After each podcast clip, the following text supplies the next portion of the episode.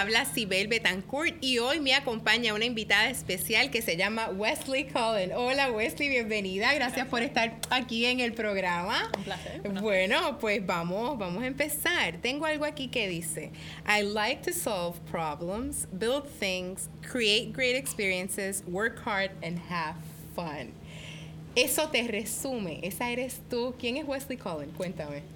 Creo que eso lo resume bastante bien. Sí, me acuerdo de haber escrito eso en algún momento. En algún momento de Sí. tu vida. Ah, ¿Cómo te definirías? alegre, I don't know. Depende del aspecto, ¿verdad? Pero creo que en todos los aspectos de la vida eso es parte de lo que busco. Ok. ¿Llevas en Puerto Rico cuánto tiempo? 12 años. Y hoy no eres oriunda de aquí. No. Y se te nota en tu acento. ¿De Sí. dónde eres? Pero manejas el español muy bien. Gracias. Ah, sigo bregando ahí, ¿verdad? Todavía eh, el Spanglish me sale mejor que el español puro, pero trabajándolo. Um, yo soy, mis padres son americanos, me crié mudando mucho, así que donde más tiempo corrido he vivido en mi vida es Puerto Rico. Antes de eso han sido cinco años acá, tres años allá, ah, mudando y explorando el mundo. Ah, y llegué a Puerto Rico pensando que a lo mejor iba a estar aquí dos años y Esa quería, fue quería seguir porque estaba en ese rumbo de conocer el mundo. Ah, y 12 años después sigo aquí. Sigues aquí en Sí, esta islita sí. y, y esta islita te enamoró. Sí. Eh, ¿Cómo fue ese proceso de desarrollo tuyo? Me estás mencionando que viajaste mucho. ¿Eso fue a través de tu escuela superior? No, fue ya de No. adulta. ¿Cómo fue esa transición de la escuela superior a la universidad? ¿Dónde estudiaste? Pues, ¿de cuánto tiempo tenemos? Um, yo, cuando yo me gradué de la universidad, yo había asistido a tres escuelas, así que no fue que yo lo empecé, empecé con mis padres. Ah, Y creo que de mi familia y su historia han sido personas bastante aventureras y, viajeros ah, para muchas generaciones. Así que mi primer viaje internacional fue a los ocho meses ah, y de ahí pues seguimos mudando, que a mis padres les gustaba eso, eran los años 70, ah, 80. um, así que antes de los 10 años yo había vivido en tres continentes, en España, en Europa, en Connecticut, en Estados Unidos, que la familia de mi madre es de allá, y en Marruecos, en África. Um, y de ahí pues nos mudamos a Estados Unidos para cuestiones de, ah, de educación. Yo tengo un hermano menor. Yo tenía una maestra de inglés en ese momento. Ah, en casa hablábamos inglés, pero mi hermano pues no, bien chiquito, pero necesitaba aprenderlo. Y vivíamos en un pueblo muy pequeño. Así que para propósitos de educación volvimos a Estados Unidos, pero ahí también ah, vivimos en varios pueblos, asistí a varias escuelas. Así que fue una experiencia bastante variada. Um, y tuvo sus retos ah, definitivamente en la época de ser teenager y todos estos cambios y, y eso, pues, you know, ser adolescente tiene sus retos anyway. De por sí, exacto. Pero al final, pues, you know, no, tampoco cambiaría mi experiencia para otra y, y me encantó. Y eso de que en la universidad quería seguir viajando, para el trabajo quería seguir viajando ah, y pues tengo ¿Qué esa- estudiaste? Yo estudié historia. Lo lógico para acabar en entretenimiento. Lo más obvio. Y hoy por hoy trabajas en la industria del entretenimiento. Ok, ¿cómo se da ese enlace? ¿Cómo de historia brincas al entretenimiento? Ah, dos cosas, yo creo que. Primero, el, yo fui a una escuela de artes liberales, ¿verdad? O liberal arts, eh, Ujú. como se diga. Y eso se enfoca más en el pensamiento crítico, en conocer tus fortalezas, en siempre poder aprender, Ajá. en trabajo en equipo, en todas esas cosas. No necesariamente en una cosa técnica, ¿verdad? So, si tú estu- estudias historia, pues obviamente puedes acabar siendo profesor de historia, Claro. se puede aplicar en muchas formas. Pero yo lo miraba y en realidad la razón que escogí historia igual fueron varias, pero una era, era la disciplina que más variedad tenía debajo. La historia es una sombría de todo. Hay la historia de economía, la historia de ciencia, la historia de negocios, la historia de literatura. Ajá. Y así, sin poder escoger, pude decir, ok, la historia y puedo eh, investigar todas De estas todo, áreas. de todo. Um, así que eso fue porque, parte del porqué de historia. Y luego, um, con esa educación en general y confianza en mi capacidad de poder aprender y sacar proyectos y todas esas otras facetas de la universidad que te enseña más allá de, de la información. Um, empecé a hacer trabajos, pero no estaba segura lo que quería hacer. Yo lo que estaba segura era que quería hacer el mundo un mejor sitio. Yeah, es verdad, sigue siendo así. Uh, it's corny, but corny is not always bad. Um, y no sabía en qué forma, porque también yo tenía muchos amigos que iban trabajando en Wall Street y eso pues apelaba de cierta forma, a mí me gusta trabajar bajo presión, podría verme en ese ámbito, pero faltaba algo.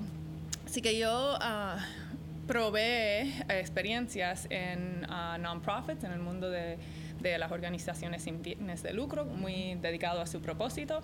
Ah, hice una experiencia con el gobierno y política para ver si quizás ahí, porque también tiene el potencial de cambiar el mundo.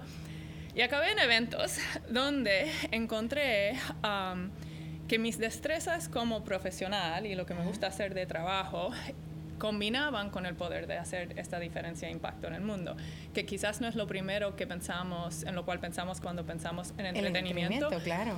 pero a través del entretenimiento y ahora más esto se ve muchísimo más y con las redes sociales, pero los artistas sí pueden llegar a audiencias con mensajes muy importantes ah, y levantar conciencia, dinero, impactar de muchas formas.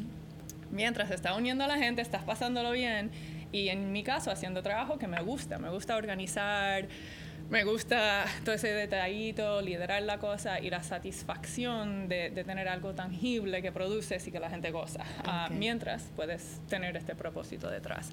Um, so, un poco ahí es que cómo fue. Pero realmente fue lo mismo que viajando, probando cosas hasta que encontré lo que me gustaba, porque no estaba segura de que esto es lo que hay. ¿Cómo llegaste a Puerto Rico? Uh, yo llegué a Puerto Rico por eso mismo.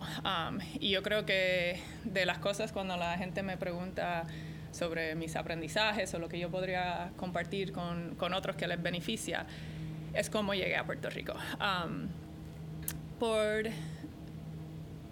por la experiencia que había tenido de viajar y aprender cosas de mis padres y, y estos cambios que, que experimenté uh, y el conocer tantas culturas y sitios, yo sí sabía de las lecciones más grandes que mis padres me dieron, es eso de que tú puedes diseñar tu vida. no, nacimos bajo ciertas circunstancias, retos, limitaciones, oportunidades, pero puedes decidir lo que quieres que va a ser tu vida.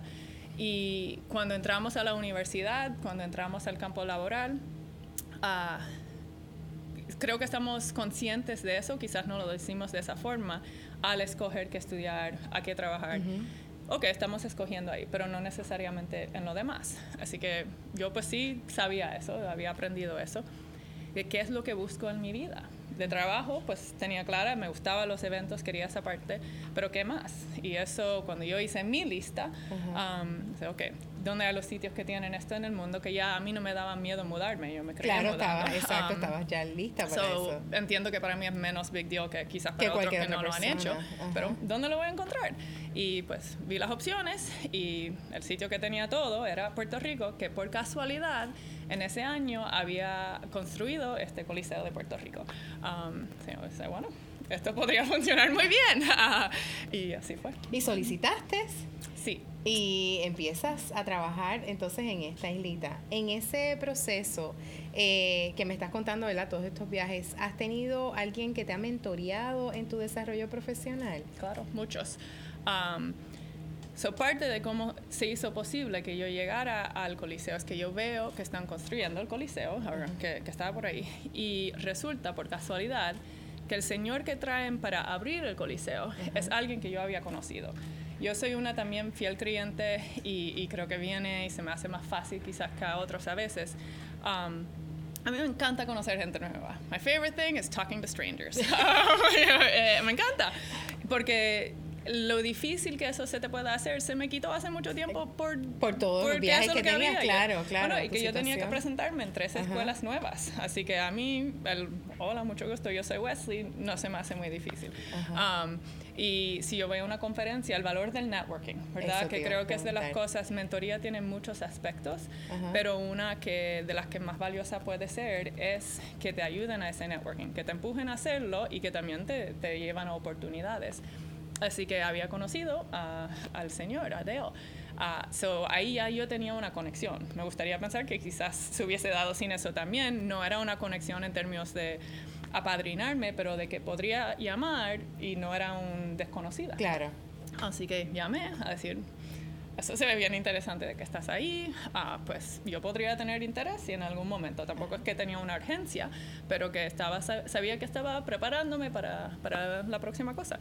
Ah, y pues se me abrió, me dio la oportunidad y obviamente hice todas las entrevistas y todo y, y acabé aquí.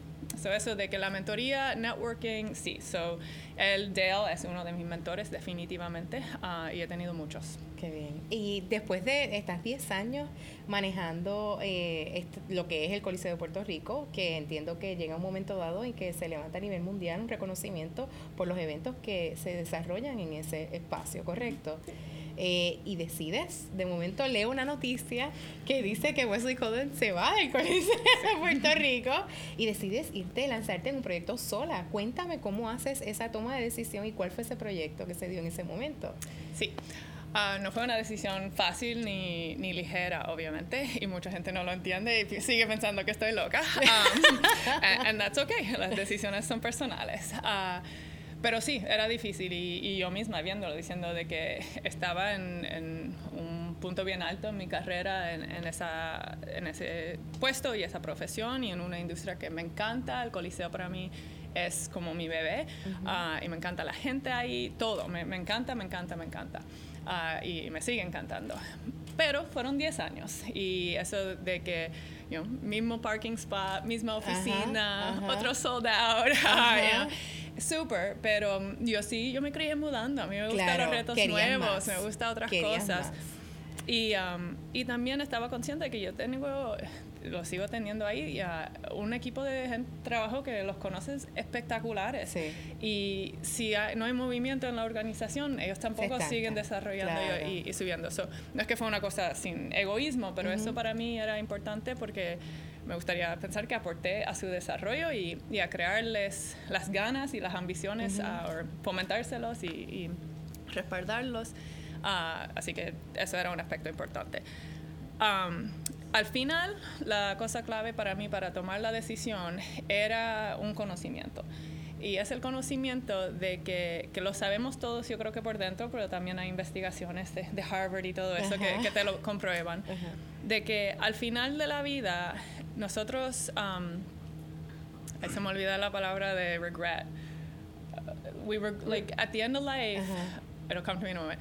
Pero eso de que yo no, me arrepiento de las cosas que hice, ¿verdad? De lo que yo haya hecho, yo creo que la mayoría no nos arrepentimos por las cosas que hemos hecho, porque hasta los errores y eso, hemos aprendido, somos quienes somos por eso y, y and it's cool. Pero las cosas que los arrepentimientos de los cuales no podemos liberarnos al final de la vida en particular son las cosas que no hicimos, ¿verdad? Y el ejemplo más fácil es el amor que no, no te acercaste, todas esas cosas. Pero yo creo que tiene que ver en muchos sentidos. y era eso de que, ok, quiero hacer otras cosas, quiero impactar otras áreas y probar cosas nuevas. así que, y si no lo hago, lo me voy a arrepentir de eso. Me quedo con lo que tengo, que me encanta, pero me falta probar estas cosas. Um, sí que decidí. Just go for it. Um, y abres tu propia compañía. Sí, bueno, estaba yo siempre también uno tiene que estar en muchas cosas y su trabajo principal pues te ocupa la mayoría del tiempo y el coliseo definitivamente es un estilo de vida um, pero ya llevaba unos años haciendo uh, mentoría coaching participando en los eventos de los startups yo soy alguien también de que creo mucho en ser una ciudadana activa, de estar envuelta en la comunidad, en, las cosas que te gustan, pero um, de estar envuelto en nosotros somos comunidad. Uh, Así que eso era una de las áreas. A mí me gusta mucho. Uh, hay mucho movimiento bien emocionante en Puerto Rico eh, de todos estos proyectos que tienen mucha importancia y mucho potencial. Uh, así que a través de eso fui conociendo muchos de los proyectos y, startups que existen que tienen tanto potencial y me fascinaba no lo lancé yo sola, Spottery, que fue el startup, ya el equipo lo había empezado. Y fueron los desarrolladores y tenían esta idea. Y yo los conocí en uno de estos eventos. Y me pareció genial. Y uno de esos momentos de decir, how did I not think of that? um, porque es como un Airbnb para espacios de eventos. Yo soy viajera, me gusta Airbnb y hago eventos. Y esto es obvio la dificultad que la gente tiene encontrando sitios. Ah, y me pareció fantástico y que un área de trabajar. Así que hablamos, formamos, ah, me uní al equipo y, iba bastante bien y fue un cambio inmenso, de tantas formas que te puedes imaginar, pero igual una experiencia súper... Uh, Enriquecedora, presumo. Claro. Eh, la mujer dentro de ese renglón que me estás hablando de hacer comunidad, eh, ¿verdad? He visto mucho de ti eh, un compromiso con la lucha porque la mujer se, se establezca. ¿Qué me puedes hablar un poco de eso? Todo el día. me apasiona mucho. Um, sí, y lo primero que diré es que no, es curioso de la forma que lo dices y es otro discurso, pero creo que el vocabulario es muy importante en cómo nos acercamos a las cosas. Y no me veo en una lucha, ¿verdad? claro, curioso. Um, pero esto es algo, yo leo mucho. Um, a mí me, me, encanta leer, me gusta autoeducarme, soy curiosa y, um, y los amigos me conocen por eso también. Así que me regalan muchos libros, lo cual lo, agradezco mucho. y los mentores también.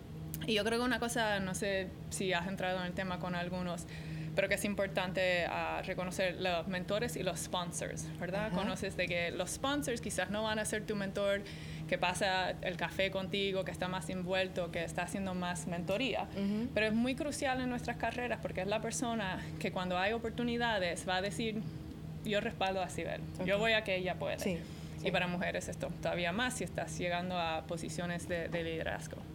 Así que un señor que fue, es mentor y también fue sponsor mío, me envió un libro, ah, porque nos enviamos libros, que tenía que ver con el tema del liderazgo de la mujer, en particular sobre la visibilidad de la mujer, de la mujer en sus roles como líderes. Este libro no me interesaba leer. ¿De verdad? no era un tema que, que realmente estaba muy presente en mi vida por las razones que fuera. Pero respeto un montón a este señor y voy a leer el libro que me envíe. Así que dejé al lado los otros libros que quería leer. bueno, lo voy a leer. Y cuando voy a hojearlo, resulta que estaba dedicada por la autora, que personal. I'm like, oh gosh, I'm like, I sure hope I like this book. Um, y me cambió la vida ese libro me cambió la vida porque me abrió ah, la mente, como digo, a, la importancia de esto. y, veía que si nada más, a mí, eh, son tantos temas del libro, pero me hizo darme cuenta de que yo realmente no había hecho nada como profesional a propósito para apoyar a otras mujeres. A las personas en general, sí pero sin un enfoque en las mujeres. Y que sí tenía una oportunidad de hacerlo, porque no hay suficiente visibilidad de las mujeres líderes. Y al final del día, no hay tantas mujeres jóvenes que lideran coliseos de 18 mil asientos. Um, así que dije, bueno, ok, ¿y por qué no lo hago? Por miedo, por humildad, por sentirme silly. Ah, son una suficiente excusa. Eso es egoísta, son bloques míos. Y yo sí puedo acordarme cuando yo era estudiante y profesional joven, cuando yo veía ejemplos, la diferencia que, que, me hacía. Así que empecé a, decir, ok, pues meterme en el tema, hablar con otras eh, mujeres. escuelas, otras mujeres, y, y, creo que es muy importante. Y al final la razón siendo de que la mujer es la mitad de la población. Las minorías son muy importantes, pero no somos minorías, somos la mitad de la población. Y si no tenemos esa representación en el liderazgo a todos, en todas las organizaciones de nuestra economía y comunidad, estamos perdiendo tanto valor. Um, y es importante que esté envuelto. So, para hacer eso, hay que abrir el camino un poco más, pero también hay que fomentar que las mujeres estén dispuestas. Yo pues me dedico a ambos lados, pero más al, a, a darle ese respaldo a las mujeres de la forma que pueda. Si un joven universitario se te acerca a ti y te dice, ¿qué me dirías para ser exitoso o para lograr alcanzar mis metas? ¿Qué les recomendaría? Ah, son muchas cosas, ¿verdad? Debe ser un quote bien sencillo. Um, y supongo que tengo que escoger uno. no sé la última vez que visitaste mi oficina en el Coliseo, pero ahí uh, había, tenía un, un, gran letrero de uno que, uh, en la cual creo mucho, que es like, if you think you can't, if you think you can, you can. If you think you can't, you're right. Y es eso, la importancia de creer en, ti, mismo, Porque si tú piensas que no lo puedes hacer, no lo puedes hacer. Um, y eso, si piensas que sí, pues, pues también. Sí, yo creo que es lo más importante, empieza con el creer en uno en mismo. Ti, y obviamente después un montón de trabajo y perseverancia. excelente, excelente. Bueno, pues un millón de gracias por estar aquí con nosotros, por compartir eh, tu historia de vida, ¿verdad? Y ojalá sea de inspiración para varias de estos jóvenes, particularmente eh, estas mujeres que, como tú dices, están empezando.